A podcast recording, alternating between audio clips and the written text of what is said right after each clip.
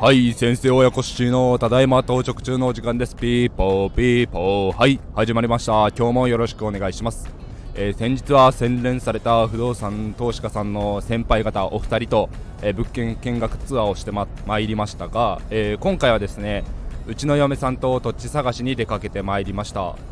えマイホームの、え土地を今探しているところで、えリノベーションを検討していたんですがそこがちょっとどうも、えー、売買というか購入の方がなかなかうまくいかなさそうということもあって同時並行で今土地を探しております。でアットホームであったり不動産ジャパン、えー、あとはハットマークとかですね。もう全部一応確認して地元の不動産屋さんの、えー、自社サイトとかも確認しながら、え、インターネット上で集められる情報を集めた後に、えー、馴染みのある不動産屋さんにはちょっと連絡取ってみてこの辺りのエリアで土地がないですかっていう風なことを聞いております、え、そこでいくつか情報をいただいたところを、え、見に行ってまいりました。で、えーとまあ、私たち素人のエンドユーザーが、えー、アクセスできる情報でちょっと割安だなという坪単価の土地実際見に行ってみるとやっぱり一癖ある土地ばっかりでしたね。はい。えーとまあ、何十年前に昭和の時代に、えー、分譲地として造成されたであろうところとかは、えー、本当に離合ができない、えー、狭さの道しかなくてですね。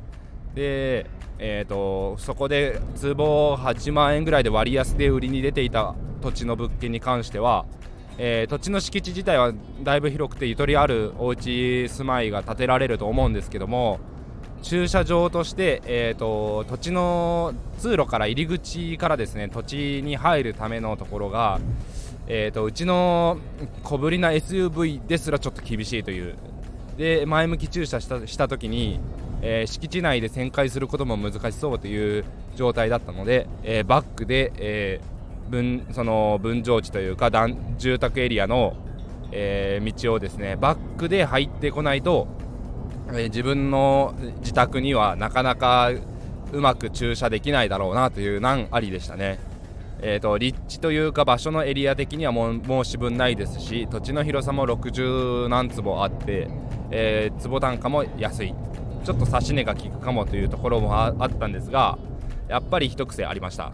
売れないには理由があるっていうことですね。で他にも、えー、いくつか情報をいただいて温泉が湧くエリアが実はうちの県にはあるんですけどもそこで、えーと、当時温泉付き分譲地として売りに出されていたのかは分かりませんけども、えー、温泉湧きますよと。月々温泉で引っ張ってこれますっていう風な、えー、案件があってそこも見に行きました。でそこは、えーと、もう更地で綺麗になっていて、えー、周りにも立派なお家が建っていたりするんですけども、えその分譲地内の、え共有公園みたいなものがすぐそばにあってその公園がまさかの塀で区切られているという兼ね合いから、えー、その空き土地が使いづらいというところで、まあ、あと価格もちょっと高いのでなかなか売れてないんだろうなということでしょうね。やっぱり一癖ありました。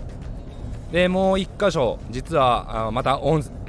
泉が出る土地の物件があるんですけども、えー、それはだいぶちょっと坂を登っていって、えー本当に丘の上の団地みたいなエリアではあるんですけども眺めがすごくいい場所でその地域に関しては、えー、その地域の中でかなり珍しい場所というか、えー、ほとんどですね浸水のハザードマップ若干引っかかるところが多いんですけども全く引っかからないですし、えー、土砂災害も、え警戒区域とか全く引っかかってこないというちょっと珍しいというか数少ない貴重な場所だったんですけどもいかんせん小学校とかから遠すぎるというのと、えー、周りの住宅はちょっと新しいのもポツポツ建ってるんですけども、えー、同じ世代の方が少なそうだねというところから、あのー、そこも見送りました。ってなってくると本当に全然物件情報がなかったんですけどもやっぱり外に出てみるとですね、えー、見えてくるものがあるというか、えーと、お嫁さんが「おここ看板あるじゃないの」とかですね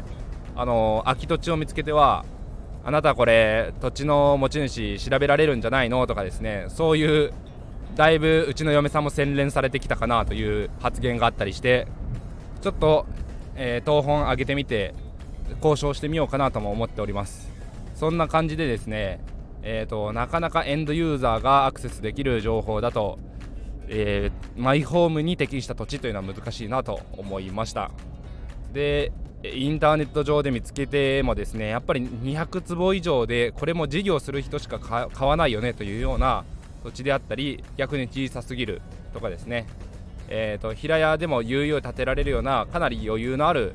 えー、土地とかはおそらくもうメーカーさんが、えー、をつけていて2つに分泌して分譲地として売りに出したり、えー、建築条件付きとして出してるんだと思うので本当になかなかいい場所に土地は出ないですね。で戸建てを中古で買おうと思ったとしてもですね